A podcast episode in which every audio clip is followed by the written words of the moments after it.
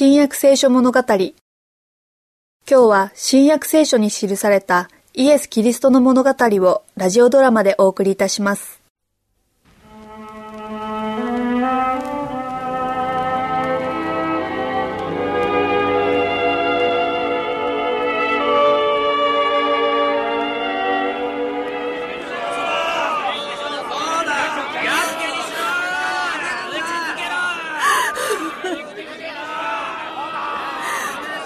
あの人たちは。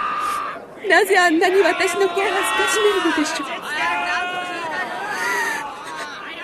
誰にも悪いことをしたこともなく親切ないいことをしてきただけなのに病人を治したり死者をよみがえらせたりしてきただけなのに。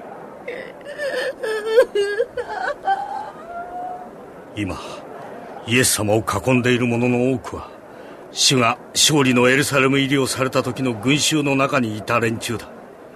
あの時は死をたたえて歌っていた。ところが今中には先頭に立って死をあざけりからかいお顔に唾を吐きかける者さえいる。ペテロさん私たちだってエルサレム入りした時はイエス様にぴったりついていたじゃありませんか。おそばにいるのが誇りだったじゃありませんか。ところが今は何をしているのでしょう。しょげ帰って遠くから主の後をついていくだけです。昨べイエス様は信じられないことをおっしゃいましたね。今夜あなた方はみんな私につまずくであろうと。あの方は我々自身よりも我々のことが分かっておられたのだ。それにしても神の御子ならばどうしてあのような恥ずかしめが御身に降りかかるのを許しておられるのだ？トマスは何でも疑ってかかるのだな。こんなことは神ご自身と主と我々の不名誉ではないだろうか。神の御子がそれをお許しになるのはなぜなんだ？トマス疑うのはもっともだ。だがこの何ヶ月かにわたるあの方への我々の信仰と結びつきこそあの方は救い主だという信念のもとになるはずではないかトマスあんたの疑問には簡単には答えられない。しかしいつの日か全ての真理が分かる時がきっと来るだろう。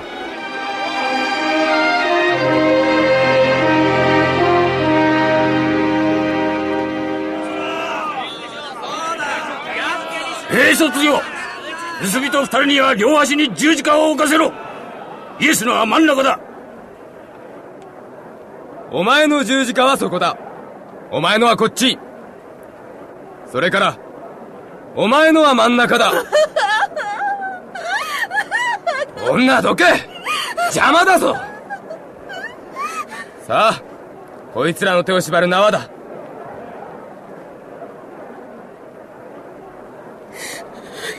ヨハネイエスもあの二人の盗人のように。あのまま十字架に縛られてしまうのかしら。敵どもの手からご自身を救い出す力をお持ちですよ。死者をよみがえらせ盲人の目を開き立って歩かせたあの子がひどい殺され方をするのを許すのかしら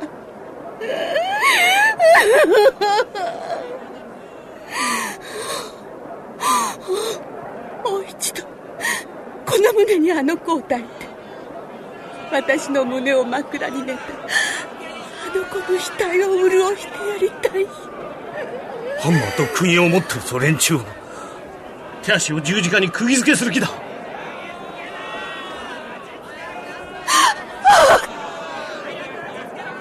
気を失ってしまわれた。ペテロさん手を貸してください。どこかお連れしましょう。うん兵卒ここにハンマーと釘がある。お前やれ。はい隊長殿。アンナス殿とカヤパ殿はさぞかし嬉しかろうて。長い間の苦労が今実を結ぼうとしているんですから。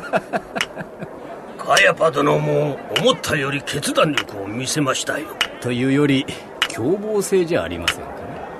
まあいずれにしてもうまくいきましたよイエスをご覧なさい。兵隊たちが足に釘を打ち込んでますよ。しかし憎しみの表情が見えない。穏やかな落ち着いた顔をしている。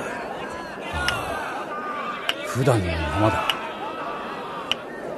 父よ彼らをお許しください。彼らは何をしているのか分からずにいるのです。人はあの男の毅然とした態度を称えるに違いない。隊長さん何をしてるんです？これをイエスの頭の上の方に打ちつけるんですよ。ピラト閣下の仰せでね。読んでみなさい。ナザレのイエスユダヤ人の王。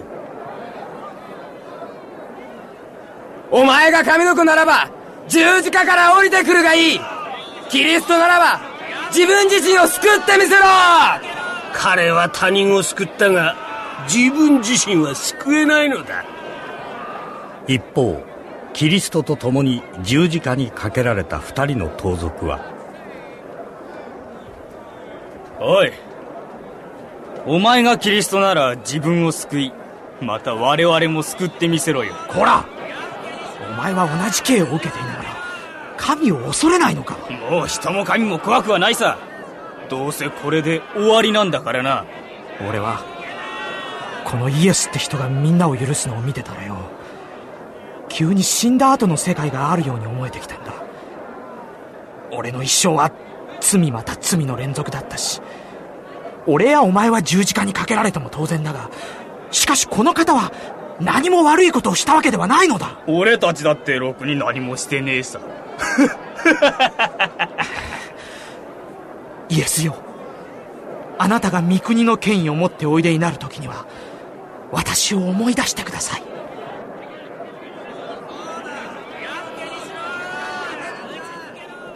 よく言っておくがあなたは私と一緒にパラダイスにいるであろう